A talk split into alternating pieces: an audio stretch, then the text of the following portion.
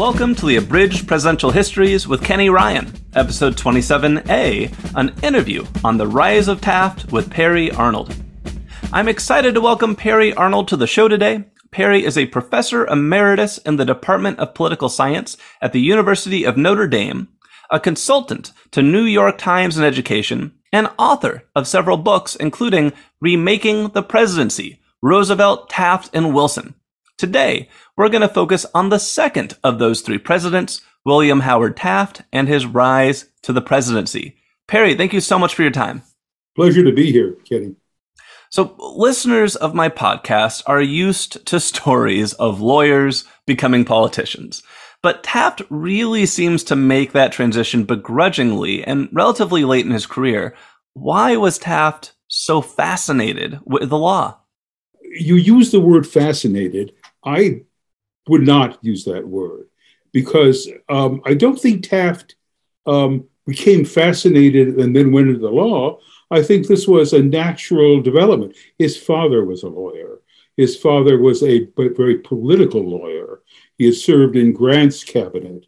He was a minister to Russia, um, and prior to that, to the Austro Hungarian Empire. And so he comes from a highly political family of lawyers. His older brother, Charles, was a lawyer.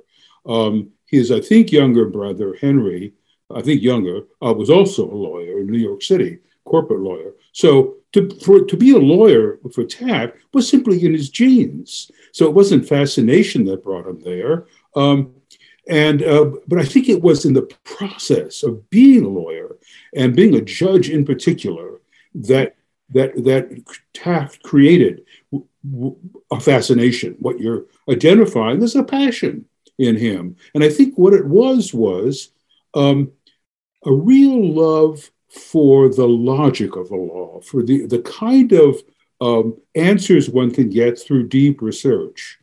Uh, Taft was not a Brandeis, who he hated, by the way, for reasons you probably know, because of uh, Ballinger Pinchot. Um, uh, he wasn't Frankfurter. He wasn't. Um, um, he wasn't a great dissenter.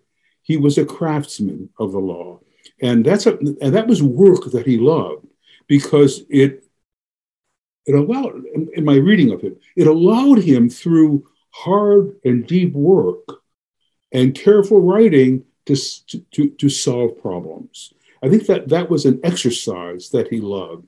And it was, I think, also an activity that, um, that he found rewarding because it was, in some ways, passive.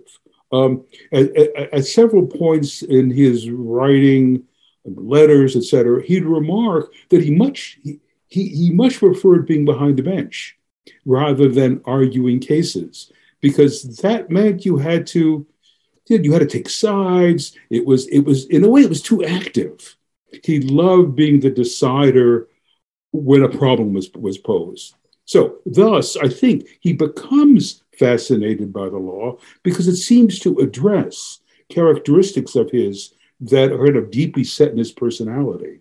That's. So, so he gets into kind of the family business, and then he finds out, oh, I actually love this. That's that's good. yeah, and um, remember the family business is law and politics. Yes. So and so he loved also looking for the next position that politics would produce him. I mean, so there's that famous quote of his um, to quote, um, like every um, uh, like every well-trained Ohio man, um, I've always had my plate the right side up. When John, um, and so he was, he was a hungry political lawyer. I mean, the most of, of all the of, of everything I've said and thought about Taft, still the most remarkable episode in his in his life, I think, is what about six seven years after entering the bar, he decides that he is going to promote himself for appointment to the Supreme Court of the United States. Yes. Um, because an opening occurred at a time when Positions in the court were not just party based, but geographical as well. So an opening occurred that would properly be filled by an Ohio man, a Republican, of course. Ah, and yeah. Taft thought, you know, why not? Why not me? because I'm Alphonso's son. Yeah. I have a very well connected father and a very well connected brother, Charles. So I count me in. Um, he didn't get it, of course. Right. Um, and he and he understood perfectly uh, well why because later he observed, I think, in a letter to his father that um, if I were president, I never would have appointed somebody like me. you know, you know, in a in in in, a tr- traditional party regime, Yeah. the, the jobs go to the loyalists. Right. He was a loyalist. Why not try?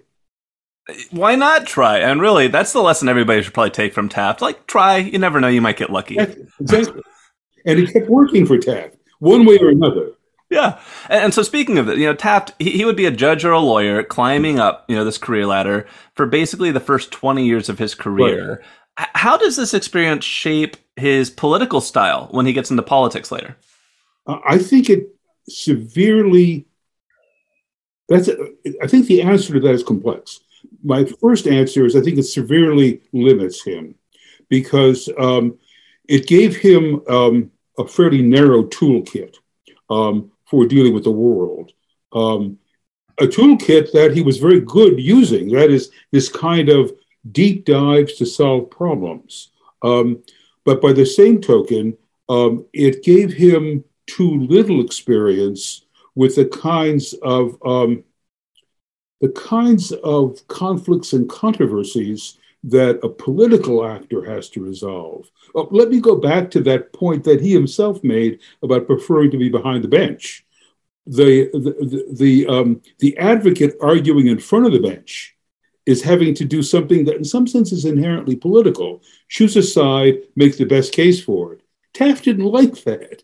He liked being given the problem, and then he could resolve it through a deep dive into a precedent in law. So I think the law, in some ways, crippled him, or his legal experience limited him rather than crippled him. Mm. Um, now, well, let's take a case where I think we can see his own mind is thinking of the law as strengthening him in ways that were were misreading. When he, as he was appointed to the Philippines, so uh, McKinley asks him, "Will you go as a chairman of this commission, the civil commission, to take over government in the Philippines from the military, um, um, um, uh, military command?" Um, his response was, "My background is perfect. This is a job for a lawyer." Well, his background wasn't perfect. It wasn't a job for a lawyer. It turns out he did a very good job there Yeah. um, because he was a both smart and resourceful man. But the law was not the appropriate toolkit for the job he was taking on.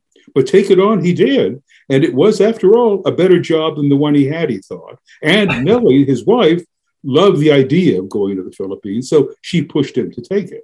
Uh, okay, and I want to unpack like all these things you just talked about. These are like all the things we're going to talk about more in the next few questions. Let, let's start with, you know, despite Taft constantly saying, and as you said, like he wanted to be a judge. He, that's what he liked to be. People kept seeing to push him toward Right. political office. Most famously, his his wife Nellie. What's your take on Nellie's impact on his career, both in pushing him toward politics and Um, enabling and supporting him So in politics? Let, let- let me say two things in Yeah. response. The first is um, Nellie, and then what I think is the more important characterization, the family. Yes, uh, yes, Uh, the uh, Nellie's a very ambitious woman. Uh, she's smart, um, and from the very beginning of their marriage, she had eyes on uh, uh, William Howard going the next step, um, and she was not so happy with their lives when he was in his judgeships because she thought it was boring. In other words, in, in some ways, exactly what he loved, she thought was boring. But that was being passive and doing deep dives in the law Mhm. in places that were not as exciting as she thought she deserved to be, which was Yeah. Washington in this case. Because when he find well, his so his legal career gets him um, pretty quickly to the Solicitor General's role in Washington, Yeah. and that is that was the kind of um, uh, the kind of uh, booby prize for tr- wanting to be appointed to the Supreme Court. right. Um, so um, Harrison did couldn't give him the Supreme Court, but he did think, oh, this would be a good guy for the Solicitor General's job. That's the, the, the federal um, um, advocate who Yeah. argues in front of the Supreme Court. Yeah. It's a job he held for less than a year because another judgeship opened up, and this was a rather distinguished one. It was a seat on the Sixth, Sixth Circuit, Yeah. Uh, Federal Appellate Court. Yeah. But of course, that took him back to Cincinnati. And so there she, there's Nellie back in Cincinnati. Um, and if Cincinnati's not the most exciting city at the moment, think about what it was in the early 20th century. yeah. So that, um, and that was Nellie's problem. Um, here's here's Taft with a it's a pretty distinguished judgeship to Mhm. sit on the federal circuit, Yeah. um, but it wasn't enough. And so uh, so Nellie's always there, wanting to push Taft towards the next job that could could fall onto his plate. So right. Having said that, I think that we over um, we overestimate uh, Nellie's importance because there are others involved in this. There's there's a family enterprise.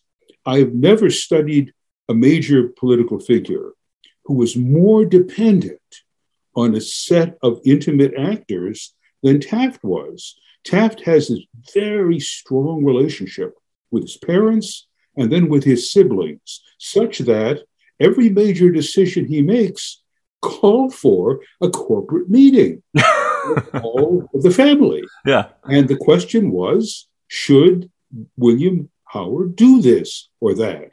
Including, um, on, on one occasion at least, when uh, he was already he was in the Philippines. And Roosevelt offered him Roosevelt to become president. McKinley was assassinated and offered him the Supreme Court, and that that called for a family conference in New York, sending representatives to see what to see Roosevelt to see what Roosevelt really intended, and uh, Taft was bitterly frightened that Roosevelt that Roosevelt wanted to get rid of Taft from the Philippines. In other words, he, he was he, he he felt uncertain about where he was, and so the family enterprise had to go and solve that problem for him. Um, and they suggested he turn down the offer, the Supreme Court. Yeah. And so, I mean, so there's this larger set of actors who are influencing Taft, not just an ambitious wife. Yeah. It's a hell of an ambitious family. Yeah, absolutely. Awesome. Thank you for giving that context. And you, so you, we mentioned the Philippines a couple times now. Let's, let's dive more into that. Uh, Taft will finally leave this life of law when President McKinley convinces him to join a civilian commission in charge of the Philippines. And Nellie says, let's do it. Right. Right. And uh, how does McKinley land on Taft though? Like what makes McKinley say this this judge over in Cincinnati who as you say like uh, Taft thought he had the perfect toolkit but he he really didn't, you know, but what made McKinley think he did? Why would you pull Taft out of the hat? Um, I think that's a very good question. And the only the best way to answer it would be, if it exists, to be into McKinley's correspondence. Right. However, not not being in McKinley's correspondence, I think the best answer is um, the family enterprise because Taft uh, McKinley was being heavily lobbied by Charles Taft, um, by uh, Henry Taft, all, b- both of whom were powerfully influential. Charles was a major publisher and a Hmm. major Republican in Cincinnati. Henry being a major corporate lawyer in New York and heavily influencing, heavily influenced and powerful Republicans Yeah. uh, to appoint Taft to the cabinet. And so, as McKinley enters the presidency, so thus, thus Taft is on McKinley's um, horizon. Got it. Yeah. figure- figure. Yeah. Um, well, he didn't get appointed to the cabinet, but then there's this, you know, there's this position potentially way out there in the Philippines. You got to give, you know, these are powerful figures. You got to give the Taft something. Send William Howard to Manila, and so more or less that's how he gets to Manila. I mean, it's it's not as if McKinley had assessed Taft as having one specific set of skills, like he can speak Tagalog. Right. So he's the man to go. Yeah. It's just that he, the you know, it fell out of the sky, and Taft's plate was facing the right side up. So when Taft uh, arrives in the Philippines, he arrives like in the middle of this pretty brutal Philippine American War, this guerrilla, brutal guerrilla war, being led, led by brutal American military. Yes, it was awful. Just, so, so what's expected of Taft in the circumstance? I mean, they drop him in saying, "Okay, you're the civilian commission, soon a civilian governor," but it is very much a military operation out there. Yeah, yeah, and I think this is, I just think one of the best stories uh, both about Taft, but also about American, you know, the building of the American uh, empire in the late, late 19th and early 20th century, because it is it's clearly an imperial story. It's a story of colonialism, but it's a story also of attempting to bring some order and decency into a colonial situation. Um, Taft goes to the, the, the commission goes to the Philippines with marching orders from the Secretary of War, uh, uh, Elihu Taft, um, to create a government, to create a, a, a situation which would be um, at least palatable for um, uh, Philippi- uh, for the Filipino elite and upper middle class, to to kind of bring a kind of decency to um, uh, American governance of the Philippines. So essentially, Taft and the commissioner said, go do good, go do something decent out there. And Taft, and Taft takes the bull by the horns. His, I think his accomplishments in the Philippines are they're quite remarkable. Um, and he loved doing it, and and his wife loved doing it.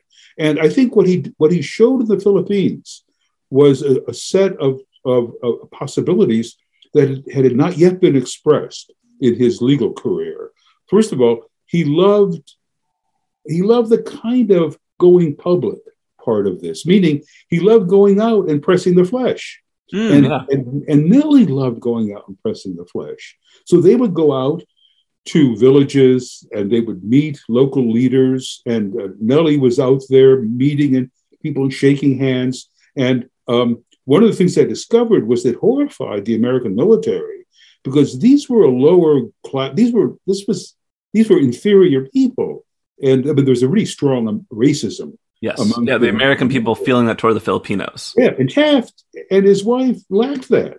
I mean, there was a real decency in the Tafts, and so um, they they um, went a long way towards um, creating a kind of goodwill amongst um, well placed Filipinos towards the Americans.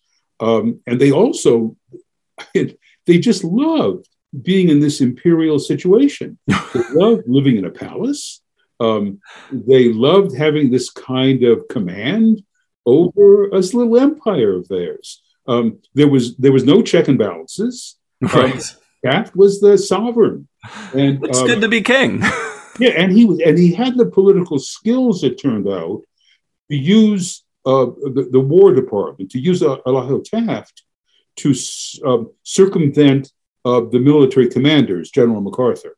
Wait, wait. Um, Who is the secretary? You said is it Elihu Root or Elihu Taft? I'm sorry, I'm sorry. Elihu Root. Yeah, is thanks. The secretary of, he's the Secretary of War. Yes. And uh, General, General MacArthur is the military commander the yeah. who was a pretty clumsy guy. This is the father of. Right, I know. We're going to get to know his son soon, and oh, goodness. yes, yes. Uh, and so Taft, uh, so so Taft is very successful in this role, and all the evidence is that he just loves it, and and Nellie loves it. However, it wasn't great for his health. Um, oh, here's this overweight, relatively unfit man who is having to suffer with all the kind of maladies that are around in a tropical setting. Sure, at a yeah. time well before antibiotics. Um, and um, and he's constantly fighting himself with stomach problems, mm. with infections, and so down the road, well, the story of how he then gets from the Philippines back to Washington itself is complex because he didn't really want to go. I mean, he just loved being in the Philippines, but um, it, it just it wound up, I think, being costly for him to be there in terms of his personal health, and um, and then there's the case. Then, then there's the, the, that kind of what to call it, um, the kind of little worm gnawing at him that was his ambition. This was a very ambitious man, And so it wasn't just the plate turned up for the next job that would fall, it's the next great job. And his the family enterprise, his family advisors were strongly pushing him towards a next step beyond the Philippines that would be an executive position, not the Supreme Court.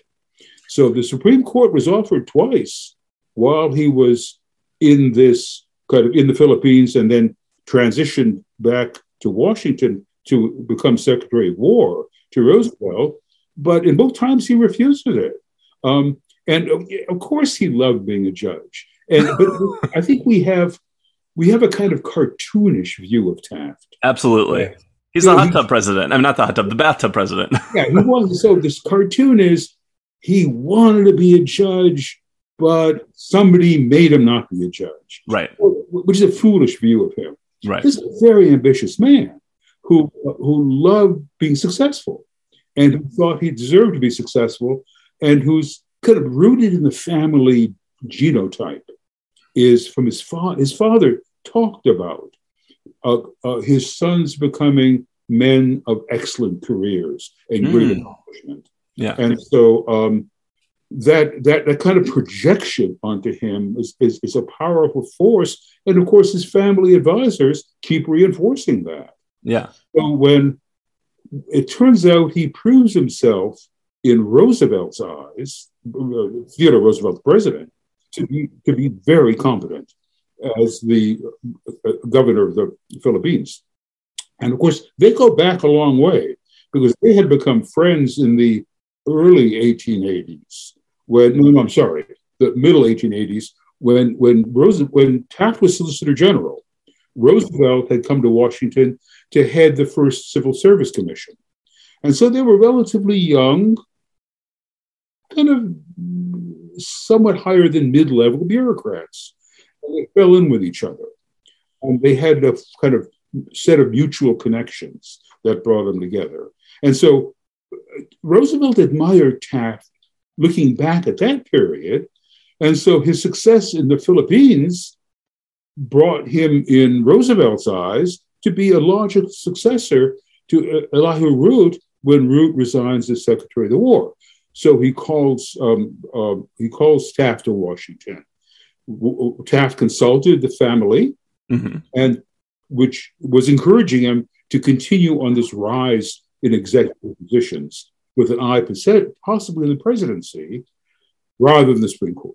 And Taft says yes to Roosevelt, winds up as Secretary of War, um, which is which was in fact only a paper position. never really Secretary of War. Yeah. So okay. So before I get to Secretary of War, there is one question I want to ask about the Philippines before we kind of leave that behind, and that's I've I've read and seen two takes on Taft as civilian governor of the Philippines. I, I feel like I know where your answer is going to lean, but I'd still love to hear it. And the two takes is that Taft was either a benevolent ruler who fought to remove barbaric American generals and improve the life of Filipinos, or he was just another kind of racist, paternalistic American who set up an oligarchy for American businesses to exploit. What's your take? Like, are, are both true? Is one wrong? That's the cartoon. That's a cartoon.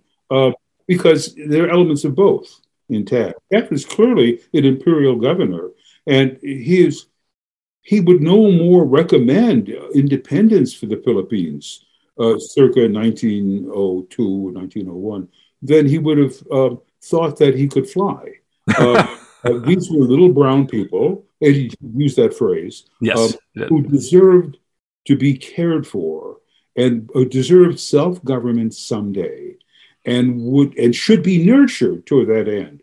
So, among his accomplishments in the Philippines is to create a, a robust and effective educational system, to do much better than the Spanish had done to get rid of the corrupt Catholic church structure of the Philippines. So this this whole list of real accomplishments that were benevolent, that were good for the Philippines. He also fought to create economic opportunity by uh, increasing trade between the Philippines and the United States, which would require changes in the American uh, tax structure, tariff structure. He worked at all of that, but all of that was within the context of, uh, of an American imperial structure with colonialism. So, so, so both are at work. but was Taft, how to put this, was Taft a decent governor and a decent man? Yes.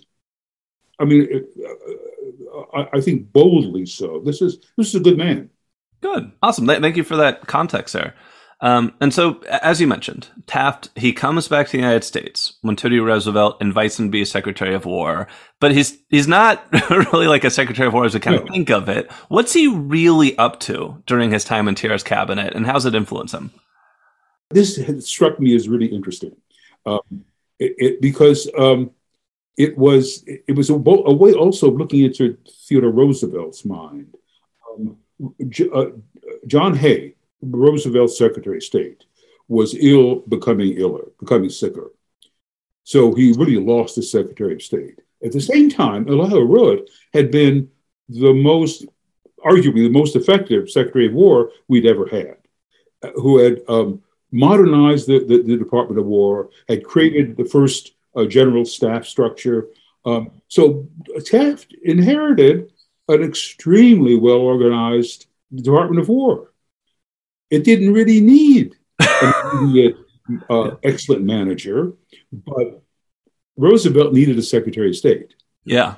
And so the kind of jobs, the kind of assignments that would have fallen on Hay if he had been capable of, of, of performing went to Taft because Roosevelt trusted Taft so much. And that, that's an important part of uh, the story, both for Roosevelt and for Taft um, he had really won a great deal of admiration from Roosevelt. So uh, the, uh, the initiation of the Panama Canal Project falls into Taft's lap. Did he know anything about um, civil engineering? Not a thing. Right. Uh, was this a job for a lawyer? Of course not. but he was sent to, to Panama to, be, to, to begin to organize the project, which he did effectively. Um, when uh, when a civil war uh, uh, threatened to break out in Cuba. Uh, of course, is ostensibly an independent country at that point under yes. American suzerainty. Suzerainty, Taft is sent to resolve the issue. He did, uh, having spent spending a fairly long time in Cuba, um, and so he becomes um, Roosevelt's important messenger to the world. Um, essentially, a substitute Secretary of State. Yeah. Uh, from Taft's perspective and from the perspective of Taft's family, this is wonderful because it's uh, kind of it reinforces that path towards the presidency in that it's demonstrating Taft's fitness for the presidency. In 1909, he becomes a president. You know, he, he gets it with TR support. Uh, he becomes a president. And now I, uh, I've covered his breaking with Taft, TR's breaking with Taft in a previous episode, so we don't have to go into Ballinger Pinchot and the cause of their falling out. But what does losing TR support mean for Taft's administration? Because Taft's going to go in, he's president, TR's traveling the world, then they have this big falling out. What impact does that have on Taft as president? It's a really interesting question. And I think that it, it, there are several different related answers to that. But I, I want to start in a somewhat bigger scope. Um, the, and, and, and that, that larger scope is that entering the presidency, um, Taft enters the first job of his career for which there was no recipe. There was no structure. Huh. Um, he went to the he went to the Philippines. That was the biggest challenge of his career at that point. But he went with a detailed plan of action that Elihu Root had created. Oh, okay. Go structure a government, and it's going to look like X, Y, and Z. Go do this. Um, not that everything Taft did in the Philippines was uh, by that recipe. Right. He had a real feel for the people part of the of the assignment, um, the reaching out to Filipinos. But the uh, the structure of the job was a given to him. He entered the presidency, and for the first time, I, I, I envision this. He walks into the White House, goes into the presidential office for the first time. This is there is now there's now an Oval Office, by the way. This it had just been created. So he goes into the Oval Office and opens the drawers. Where's the recipe? Where's the job description? There is none. Yeah. And he's and he's left in the situation where there's Roosevelt. He had vocally, publicly, and privately said, I am an extension of Roosevelt. That's my job. That's my job description. Got it. Yeah. To break to break with Roosevelt is to break with the job with the only job description he yeah. had. Yeah. I promised to further Roosevelt's progressive presidency. Yeah. When that relationship was shattered, then where's the compass? Where what's Taft to do? Um, the he was caught, and, and this is not just a problem of Taft personally. This is a characteristic of a of, of, of, a, of a chronological period. Uh, we're looking at a period in which it's the ending of the period of party dominance, the, struck, the, the dominance of party in the American political structure, the beginning of a more public, more pluralistic kind of politics. Both Roosevelt and Wilson, who bracket Taft, were very different from Taft and were responding to those winds of change, including to some extent breaking or redirecting their parties. Taft is a, is a product of that older party structure. And so he's caught in this tension between that older role of party, in which presidents are essentially dominated by party, as McKinley had been, had Harrison had been, um, and the promise to Roosevelt that I am going to be progressive. And that's irresolvable. Taft couldn't figure a way out of that. And so um, he was he was stuck as Roosevelt breaks with him, as he breaks with Roosevelt. It was very painful personally to him, uh, pitifully painful. Um, which is, uh, let me just a side comment on that. All the presidents that I've studied and know of, if I had a choose who is who, who to have as a friend or have drink beer with, it would be William Howard Taft because he's an essentially decent man um, uh, a personable, interested in other people, not just interested in talking at people. Like, yeah. so this is a so, so in many ways he's a really fine, fine human being, um, but he needed, and he was hurt by this. His, this was one of his closest relationships, and and and and Roosevelt was publicly attacking him, and and and and, and Roosevelt's supporters were, were now breaking with him, so that he was losing his polar star in the presidency. So, what should be his agenda? What should guide him? And he lost that. Um, now, I want to quickly add one thing. He, he had an agenda. That is, he did a lot of things in the presidency. And you can look back at his presidency and see it was pretty successful. There are things he did that no president had ever tried before. One of the, the thing that I like best it's not the most important thing he did, but it's pretty important. Is is um, Postal Savings Bank? This, this, the Postal Savings Bank was a place for little Americans to go put their money in a safe place. In other words, the post office. You go to the post office and you create a deposit account. Really? What? Yeah, and what that did, and, and it's it, it, it was it passed Congress. Yeah, put into effect, and it solved a huge problem for Americans, which is you can't trust banks. federal deposit insurance. Yeah. The, uh, uh, the, the, in 1907, we'd had a really significant political uh, economic crisis, a crash, in which banks crashed. Little folks lost their money. There were people standing in long lines at banks. Taft had a solution, the Postal Savings Bank, because it wasn't going to crash your money was safe. And, and in a way, Federal, Theodore of Franklin Roosevelt's um, uh, uh, 1933 um, federal uh, savings deposit insurance was the next bigger solution to it. And so there's lots of things in the Taft presidency that we could count on as real accomplishments and progressive. Um, but the but the, the, the larger problem here is that the the over the overall story, the the, the headline story, is one of of, of, of the Taft presidency crashing because it's losing support. Um, and he, just because he is he, he is um, the, the, the Roosevelt progressives turned away. That is the Republican progressives turned away, and he was too clumsy to keep the support of the, uh, fully of conservative Republicans because he was trying to try to do things like the postal savings. Right, right. Uh, that's kind of one of the things that surprised me most about reading about Taft. It's and maybe it's because like if if there's the first thing you know about Taft, it's he had this breaking with Roosevelt, and you know Roosevelt's really progressive. So I was expecting a more conservative guy, but he's really trying to do a lot of progressive things. And as you know, like postal savings, he he you know gets the wheels in motion for income tax. He is conservation. Yeah. He was a lot more progressive than I expected. Can you elaborate? You said he was a successful president. Elaborate on how successful of a president was he? What made him a successful president? So, what is a successful president? I mean, I'm question. um, ultimately, a, a, success in the presidency, I want to argue, is not the list of accomplishments.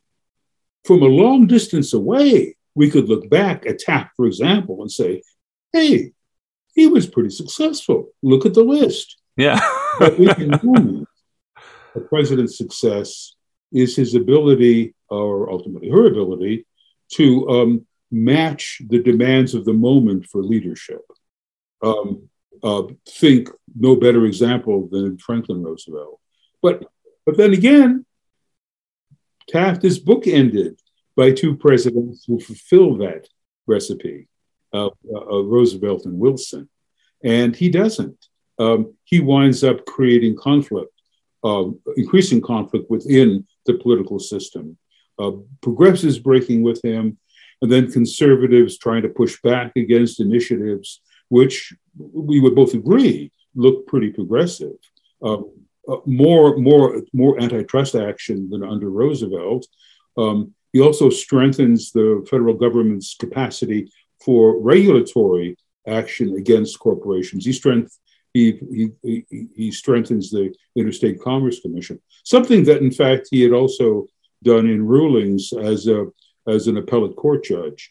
Um, and so um, a fair amount of success in that respect, but, um, but, but failure to gain, to gain political support, which is, well, which is in the presidency, um, suicide. Paramount, yeah. because you, you lose. Yes, yeah. Uh, so a question that's kind of a natural outgrowth of that, and this this comes from a listener, and I'd love to run it by you. It's two parter.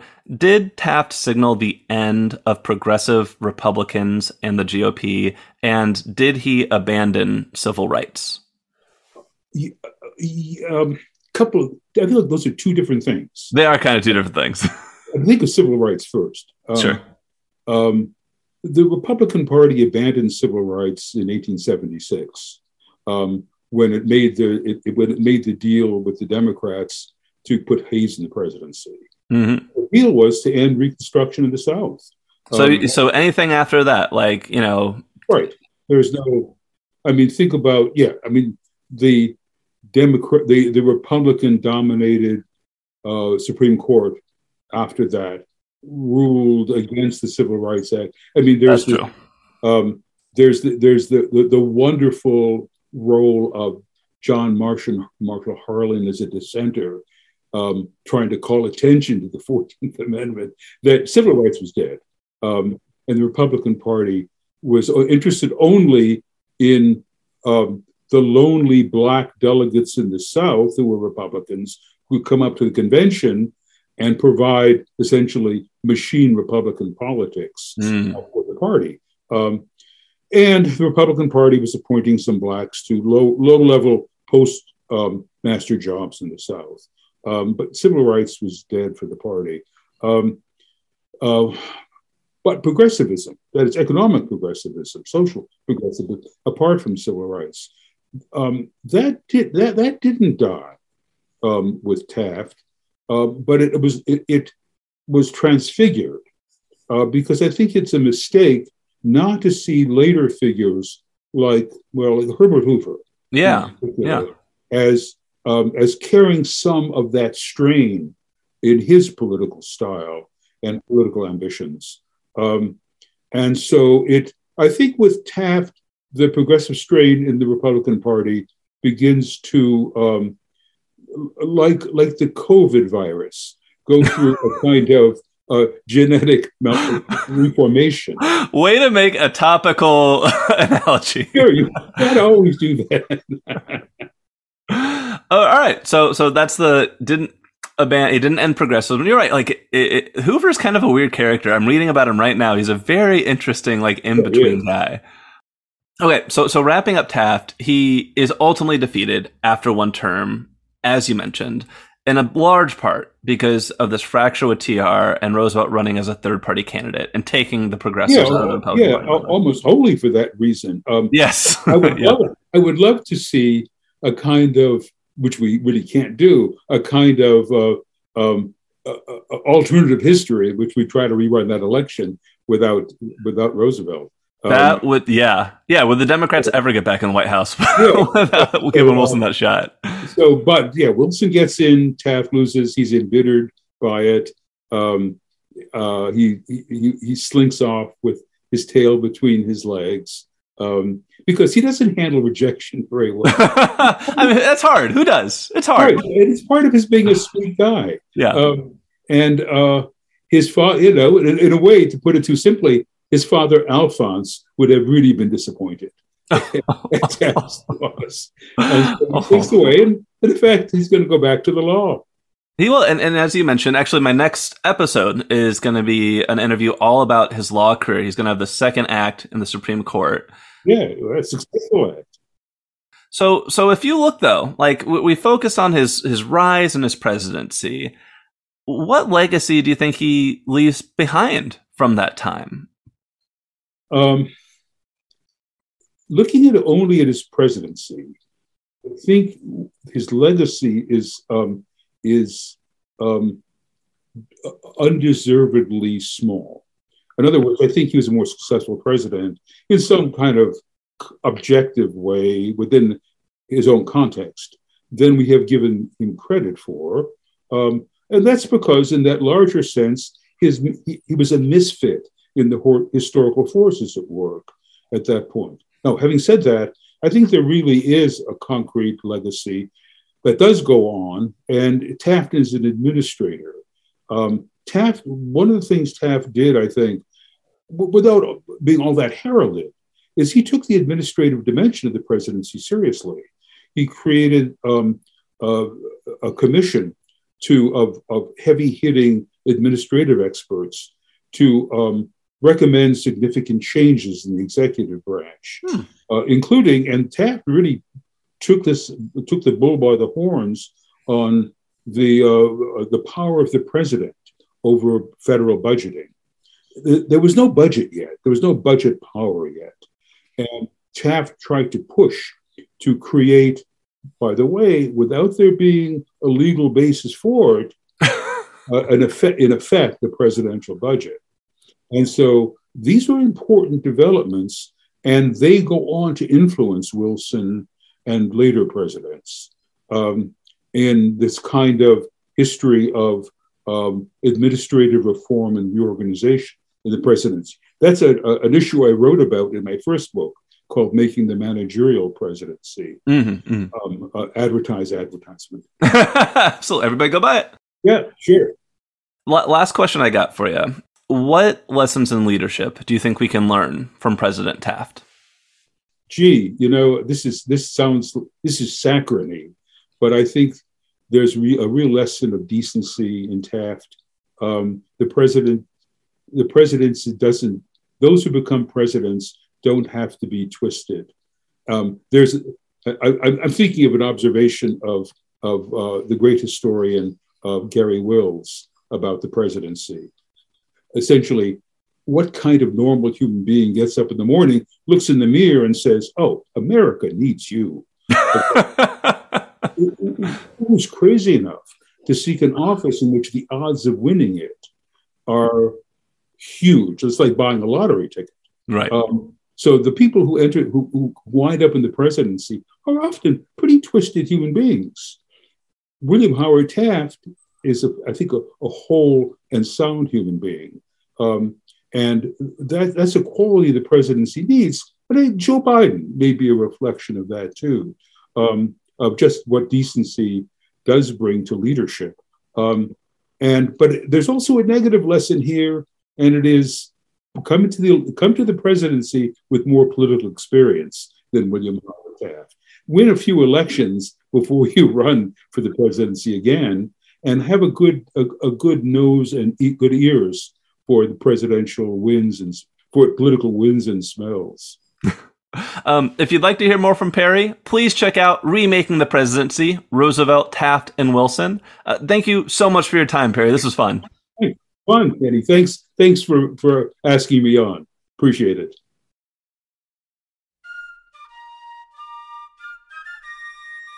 Thank you for listening to today's episode of Abridged Presidential Histories. If you enjoyed it, please subscribe, tell your friends about the show, and leave a five star review on your podcast listening platform of choice. It's always good to hear from y'all. You can also follow the show on Facebook at Abridged Presidential Histories or on Twitter at APH Podcast.